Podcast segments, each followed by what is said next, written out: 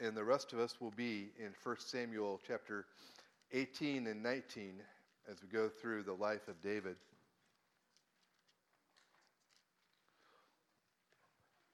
So I remember when I was about uh, 17 or 18 years old. Um, yeah, that was a few years ago, but I remember it. Um, and I was working at a place called Country Kitchen. Any of you ever eaten at a country kitchen? Oh, we got a couple. All right. So it's think Perkins, about the same thing there. Um, Denny, something like that. Chain out there in the in Iowa. And anyway, I was working there as a cook, and the one of the owners is owned by two people. One of them bought another store that they were going to take over and manage. And uh, they asked me to, or this manager one asked me uh, to come over there with him. Our owner one asked me to come over and, and, work for him, and he offered me a raise. And I said, sure. Uh, and the other really want you to stay, and we'll give you a bigger raise than what he was going to give you. And I said, well, you, you know, I had never been in a bidding war before, you know, but so I've already given him my word that I was going to go. And, uh, and this manager, she looked at me and she says, Well, just remember, you got to look out for number one in life because no one else is going to. Now, what do you think about that statement? Uh, you probably heard some variation of that, right? You got to look out for number one. I, I, didn't really know how to respond. Like I said, I was 17. Um, and she was position of authorities, and I was but later on, I began to think is that really true? We're going to look at a story of someone who didn't look out for number one and what happened to him. And we're going to look at a story who, of someone, same story, who looked out dramatically, emphatically for number one, and we see what happened to him as well.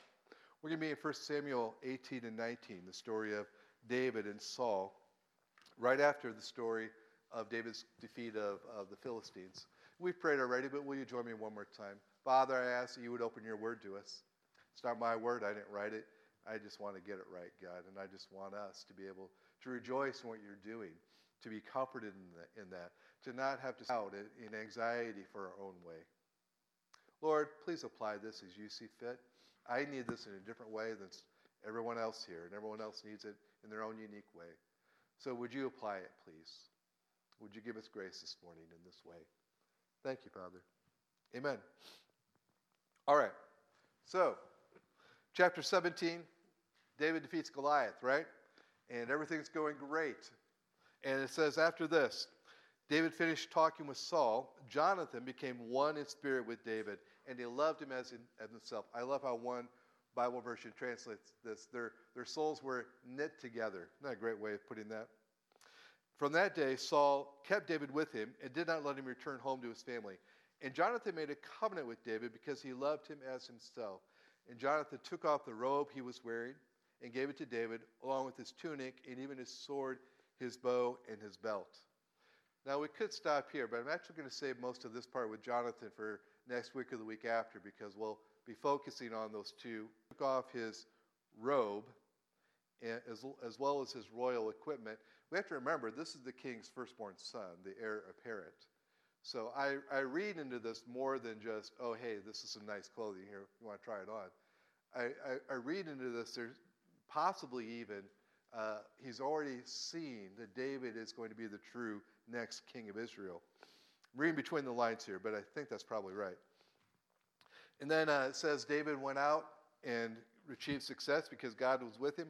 And then it says this and when the men were returning home after David had killed the Philistine, the women came out from all the towns of Israel to meet King Saul with singing and dancing, with joyful songs and timbrels and lyres. And as they danced, they sang, Saul has slain his thousands and David his tens of thousands. And this is where the trouble begins. Right?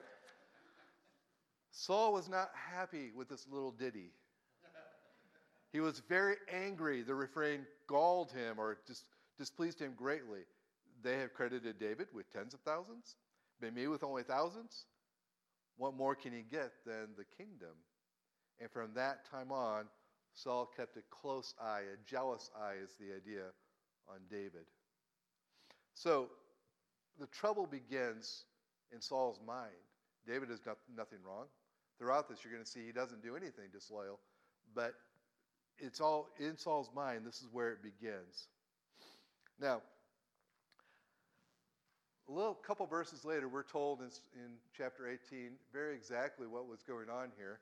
So the narrator, inspired by God, is kind of telling us the meaning of all that's happened. Lord was with David but had departed from Saul. And you recall that the Spirit had come upon Saul, but unlike in New Testament times where it seems the Spirit lives within us without ceasing, uh, the way he came upon Saul was to enable him to, to be God's anointed, to do God's work. And when Saul rejected that role, he was rejected by God. So he sent David away from him and gave him command over a thousand men, and David led the troops and their companions. Now, the idea here, of course, is let's see if we can get him killed off in battle. In everything he did, he had great success because the Lord was with him. And this is perhaps the key verse here of this whole section. It's going to be talking about David's success. And when you read David's story, especially when you hear his rise, it, it's easy to get the wrong impression. Sometimes we preachers feed this wrong impression that David is the hero of the story. He's not. God is the hero of the story. David is the beneficiary. And yes, he did a lot of things right. But the reason he had success was not his great military prowess on his own, was not his great wisdom, not his great skill, not his great bravery. He had success because the Lord was with him. He had looked at David. There was something in David he said made him suitable for the, his king.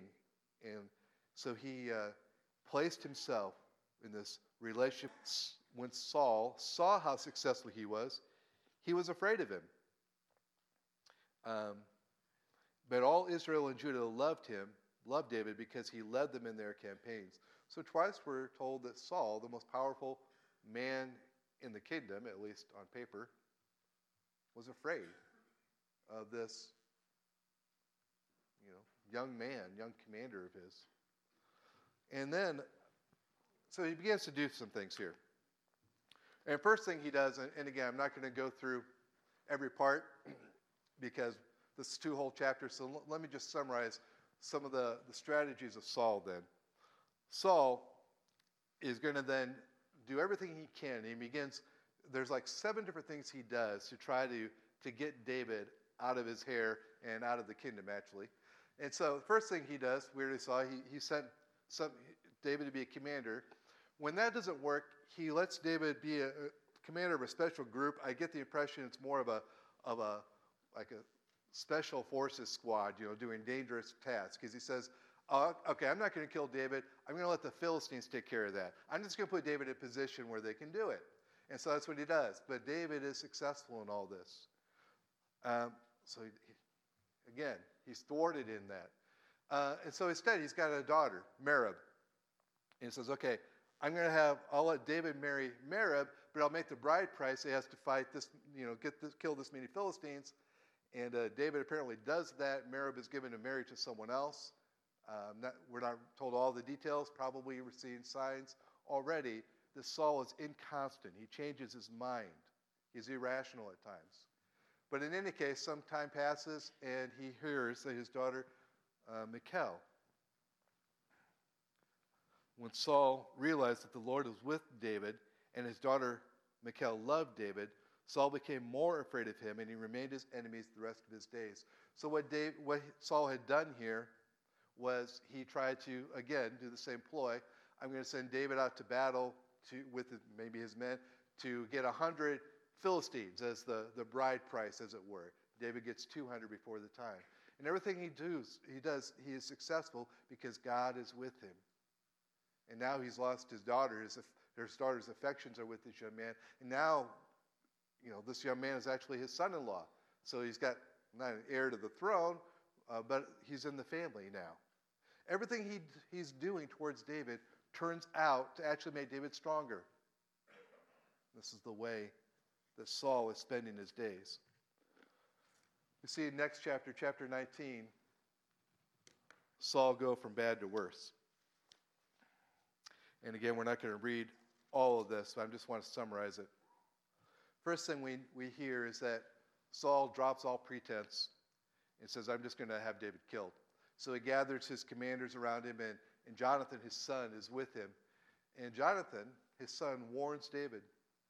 And then he goes to intercede and says, Dad, what are you doing? You know, he's been your most faithful warrior. We all rejoiced when he killed Goliath, and we had a great victory that day, and God's used him. He doesn't, hasn't done anything disloyal to you. And Saul was, was hear, heard that. He changed his mind. Saul is still pliable at this point. But David is, you know, he's getting the impression by now that this, this Saul is not the most constant character, right? He changes his mind, flips back and forth. And uh, so David's back in his court, and there's great victory. And when everyone should be celebrating, they're probably sitting around feasting or whatever. He picks up his spear and throws it at David in this fit of, of rage and anger that comes upon him. And David ducks and gets out of the way. Saul goes one step further.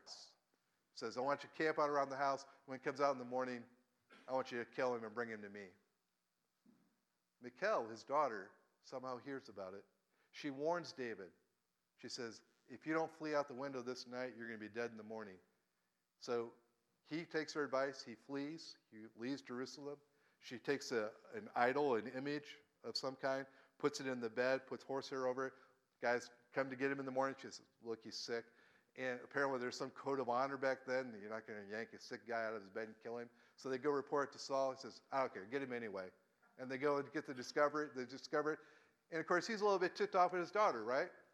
And she says, and she lies to, his, to her father. Well, he said he'd kill me if he didn't, if, you know, if I didn't let him go. You see what's happening here? His own son, Jonathan, has tipped off David and has interceded. His own daughter, Merab, or Michal, is siding with him and helping him get away. Things are going from bad to worse. The last scene of chapter 19, the last scene that we're going to cover today, is almost comic. David runs to Samuel in this uh, place called Naioth. And he runs to Samuel to, you know, what am I supposed to do here? And this, Saul's trying to kill me. I haven't done anything. Saul hears about it. He sends 30 men to go to Samuel, who is leading a group of prophets there at this town. And uh, he says 30 men, and says, as they were approaching the town and Samuel's encampment, the Spirit of God fell on them and they began prophesying. They said, What does that look like? I don't know. But I get the impression that it was somehow disabling to them, like they were rolling around in, in some sort of ecstasy or, or trance or something, because they couldn't fulfill their duty. Well, Paul, Saul hears about this. He doubles down, sends out another 30 guys. Same thing happens. They come back. So what does he do? Well, he, he does it again, sends out another 30 guys. You know what the definition of insanity is, right? Saul is starting to lose it here. And when those 30 guys, same thing happens to them, he thinks it'd be a great idea if he goes himself, with some of his men, no doubt, to do the same thing. And guess what happens? The Spirit of God falls upon him. What, a, what an irony here, in a sense. Because when it fell on him originally, it made him more than what he was. Here it makes him less. Because God's judgment is against him and his plans. It says the Spirit of God fell upon him and he began prophesying. And it says he stripped off his clothes and lay naked on the ground for a whole day, prophesying, and he couldn't fulfill this plan that he wanted to do. Think of that. The great king of Israel laying on the ground naked in a state of frenzy that he can't even control. He's lost the power. On paper, he's the most powerful man in the country. In reality, the reality is quite different. Now, what do I uh, what do I see in this story for us? Well, a couple things. Do you notice if you read this chapter, everyone's doing things. Uh, Jonathan's doing things. Jonathan's talking. Michal's doing things. She's talking. She helps David. Saul's doing a lot of things, right? And he's got all these speeches. You can the narrator tells us his thoughts. You know who's not doing anything? David. In fact, in these two chapters, he's, he, the only speech he's got is saying, Who am I to marry the king's daughter? I'm just a poor guy. Chapter 18, that's all he says. Chapter 19, he doesn't say a thing. In fact, he, in, in this whole time, he's not doing anything except what's directed to him by others. He doesn't even flee himself until his wife tells him that he should do it. It's her initiative that, that saves him in that. You see, what's happening here, one of the things I see is this divine contrast and this divine portrait of, of David as being, in a way, passive in a certain sense. Now, David was not a passive man, but there's a certain divine passivity that he. Psalm 16. This is going to be our background for this, this last part here. This is a psalm, I believe, when David, David wrote when he was on the run. Why do I say that? Well, because this is a technical term at the, the superscription of the psalm at Miktam, and it's in five other psalms, 56 through 60, and they're all when he's on the run from, from Saul, or, or one other time when there's a great danger. So this is probably when he's in trouble from Saul. In any case, we know he's in trouble of some kind. Keep me safe, O God, for, you, for in you I take refuge. So his, his life is threatened. He wants God to, to save him and, and take him refuge. And what does he do in this? I say to the Lord, You are my Lord. Apart from you, I have no good thing. And he goes on, Lord, you alone are my portion and my cup. You have made my lot secure. The boundary lines have fallen for me in pleasant places. Surely I have a delightful inheritance. I will praise the Lord who counsels me. Even at night, my heart instructs me. I keep my eyes always on the Lord. With him at my right hand, I will not be shaken. Here's what he's doing. In the midst of all this, we don't see in Samuel one thing that David does, or really one thing he says. But we have in this beautiful book of Psalms what's going on in his mind at times like this. Now, with that background of Saul on the one hand and David on the other, I want to bring out four points here of application for us. And uh, four points that are going to apply to you and to me. First of all, God is always working. The hero of the story is God. It's not David. David's the beneficiary. But the one who is working, the one who is doing, the one who is putting things all for his purpose is God. Do you remember what it says in Romans 8 28? I bet some of you do. and we know that in all things, God works together, all things for the good of those who love him, who have been called according to his purpose. Now, in a sense, that's what David was. God had a purpose in mind for him, and God called him to that. But that verse in Romans, he's talking about us. Because we also have been called to a purpose. In a sense, we also are going to be raised up towards God's purpose to something better than we can understand. We will be those who reign with Christ. We will be those who are a royal priesthood. We will be those who are remade into his image. We will be those who judge angels. This is God's purpose. God is working all things for the good, for our good in his purpose. Now, we'll notice, though, here in this,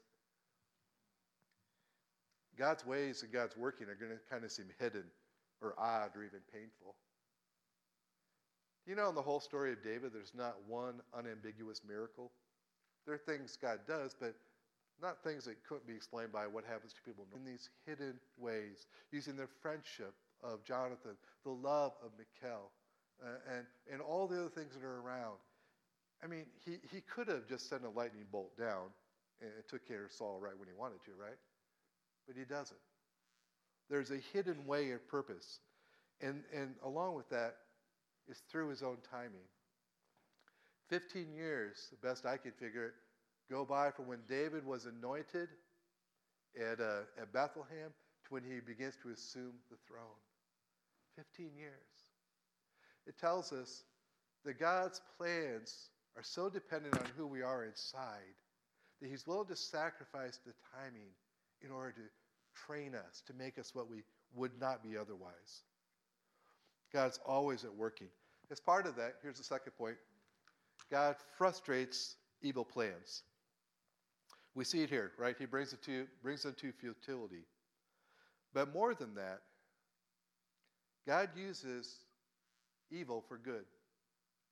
Now we have to be careful here. God is not the author of evil in the sense that he desires it, it created it to continue. But God did allow evil, I believe, to partly honor our free will and to make us uh, fully moral beings who can be like him. He allowed that. And in his great purpose, he will not only end it, but in the meantime, he will weave it together in this tapestry, using it for our good. We know that in all things, God works together for good. You know, in that chapter, he goes on to talk about some of the things that Christians have had to suffer in Romans chapter 8. You know, Paul's not saying those are good things. They're not, they're not good in that sense, but they're able to be used by God for good purposes. Everything that Saul does, God not only frustrates, but he turns around and uses it for David's good. I'm going to snare him with my daughter, Michal. Michal's the one who saves him. You know, I'm going to send him out to, to, to battle the Philistines and get killed. He's successful and it raises him more in this in the status of the people. Everything he does, God uses it for good. This is a, a microcosm, a picture of our life. We're not going to see it. David doesn't see it at the moment. But God is working even the evil that people do to you, even the evil that happens to us. God is using that for our good. That is the promise of this word. God is the hero of the story because he's working even frustrating evil plans in this way. As someone put it, the devil always pulls God's cart. Third point our role is to work and wait. Now, I said David was passive. That's true in one sense. He, he wasn't grasping. David worked, though. I mean, he did whatever his hand was put before him by, by God's direction. It's not like he didn't do anything. But the point is, in all these chapters, in all this rise to power, David did nothing to grasp that power. He did nothing to undermine Saul. He did nothing to, to grit the kingdom for himself. In fact, later on, we'll see that when he has a chance to kill Saul twice, he doesn't do it. Why? Trust. Because he is trusting that God's word will come fully true without him doing anything that would violate his call his duty, his obedience. David worked, but he did not grasp. Did not grasp. I wonder are there things in our life that we're grasping? Maybe things that are beyond our reach that we're aiming for, or maybe things are already in our grip that we don't really want to let go of, and we'll, we'll do anything like Saul to keep that from slipping out do something for me here. I don't ask you to do too many things, like do weird things, like, you know, uh, repeat after me or say this, but, but do one thing, right? I want you to take your, your fist, your right fist or left fist, whichever you're handed you are, and, and squeeze it tight, like you're really grasping something towards you. How does that feel? Now open that same hand as if you were receiving something from God. Doesn't one feel so much freer, less painful, less anxious? What are those things? It might be for a relationship to be a certain way, a marriage. You want it to be a certain way, it's not. You're grasping. It might be for a job situation. It might be for some extracurricular activity, or it might be for a certain result uh, financially or, or status wise, career wise, and advancement? Are we grasping? I'm not saying we don't work towards those things. I'm saying, what if God doesn't give us those things? Are we okay?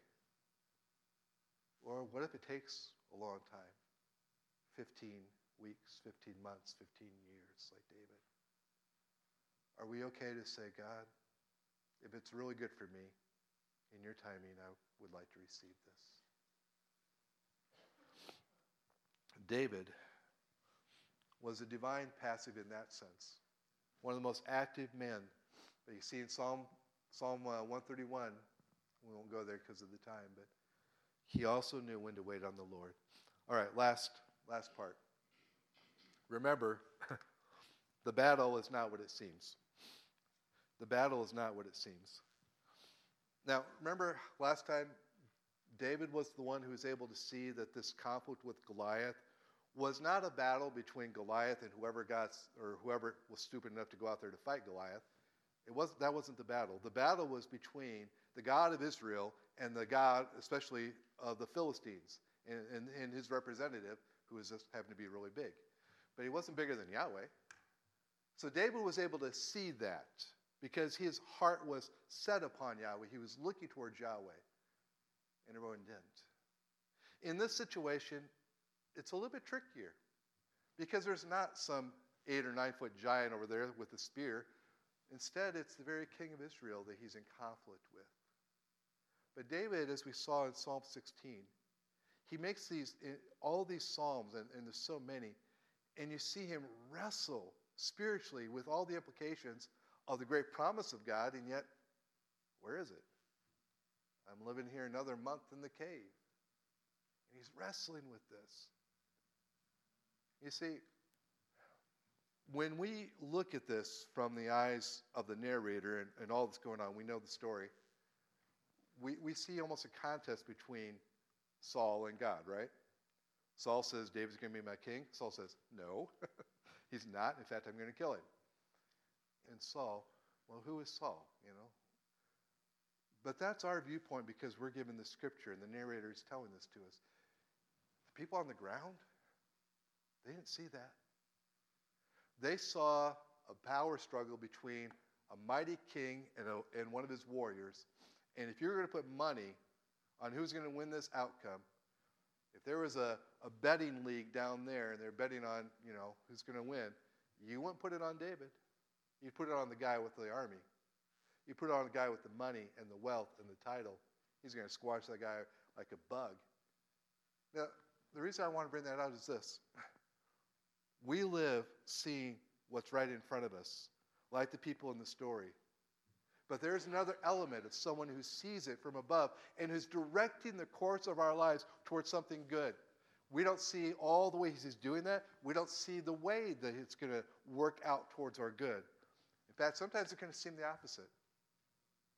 But the promise of God is that the battle is his and he is working these things out. Uh, so this is one of my favorite time of years because of the leaves falling. Uh, it's bittersweet because I, I kind of hate the bare trees in the winter. But to see the leaves falling is, is a very beautiful sight. And one of the things I like to do sometimes is go out by the stream here in town or, or another stream and just watch them fall in the water and begin to float away. Now, if you ever do that, um, you'll notice something. You'll notice that as these leaves fall, sometimes they get stuck because they're behind a stick or a rock or a log jam of some kind. And sometimes, if the wind is right, they'll even be pushed upstream for a while. But you also know that those stream, that stream has a current that's going to head those leaves down in the way that it goes. There are going to be times of our life where on the surface, or even pretty, you know, not just on the surface, but to our eyes, it looks like we're stuck or we're going backwards, that God's plan and promises are not being fulfilled. God says there is a current here that's stronger than that wind that blows up once in a while, that will undo every log jam. There's a current of my grace. You don't have to fight this battle. You have to believe and receive because this battle is mine. Saul tried to make a spiritual battle a physical one. He thought he could solve it by what people do in their natural power and resources. And David, faced with this physical battle, understood it was really a spiritual one. And he looked at God and responded accordingly. Well, I'm going to end here, and we'll pick that as, this up next time as we talk more about God's purpose in the midst of this. But as we go, let me just close your eyes. Let me ask you to close your eyes. And as the worship team comes, they're going to sing that song that we began the service with, See a Victory.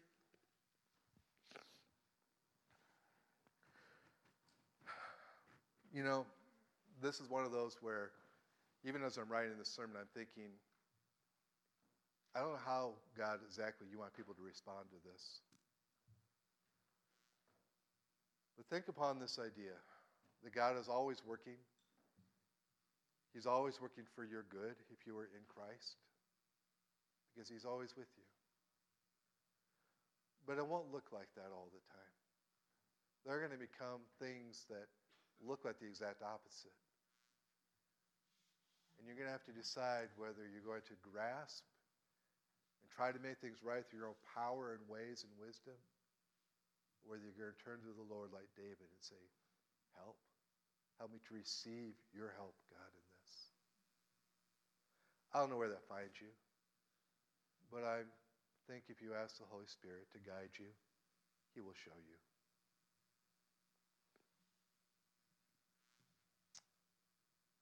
Father, thank you. That's not up to us. That's about your grace, not our performance, not how much we get right. Thank you for that. Lord, help us to uh, lift up this last song as a true statement of belief because of who you are. Thank you. Amen. Please stand.